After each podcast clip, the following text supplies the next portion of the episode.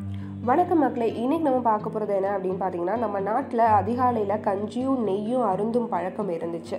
இன்றைய நவீன உலகில் ஃபாஸ்ட் ஃபுட் சிப்ஸ்னு வந்துட்டனால அதோட விளைவு நம்ம காலையில் கஞ்சியும் நெய்யும் பயிர் வகைகளையும் சாப்பிட மறந்துட்டோம்.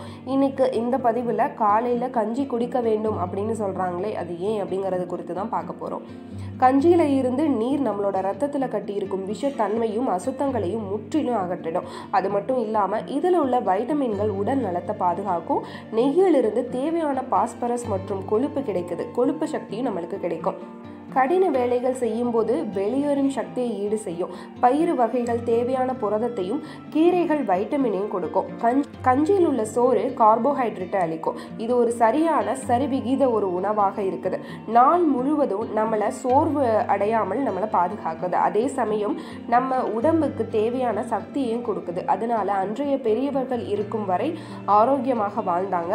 நோயுற்ற வாழ்வாக சுறுசுறுப்புடன் என்றும் இளைஞனாக வாழ்ந்தாங்க. இன்றைய நவீன காலத்தில் இளைஞர்கள் பெரியவர்களை போலவே தோற்றமளிக்கிறாங்க.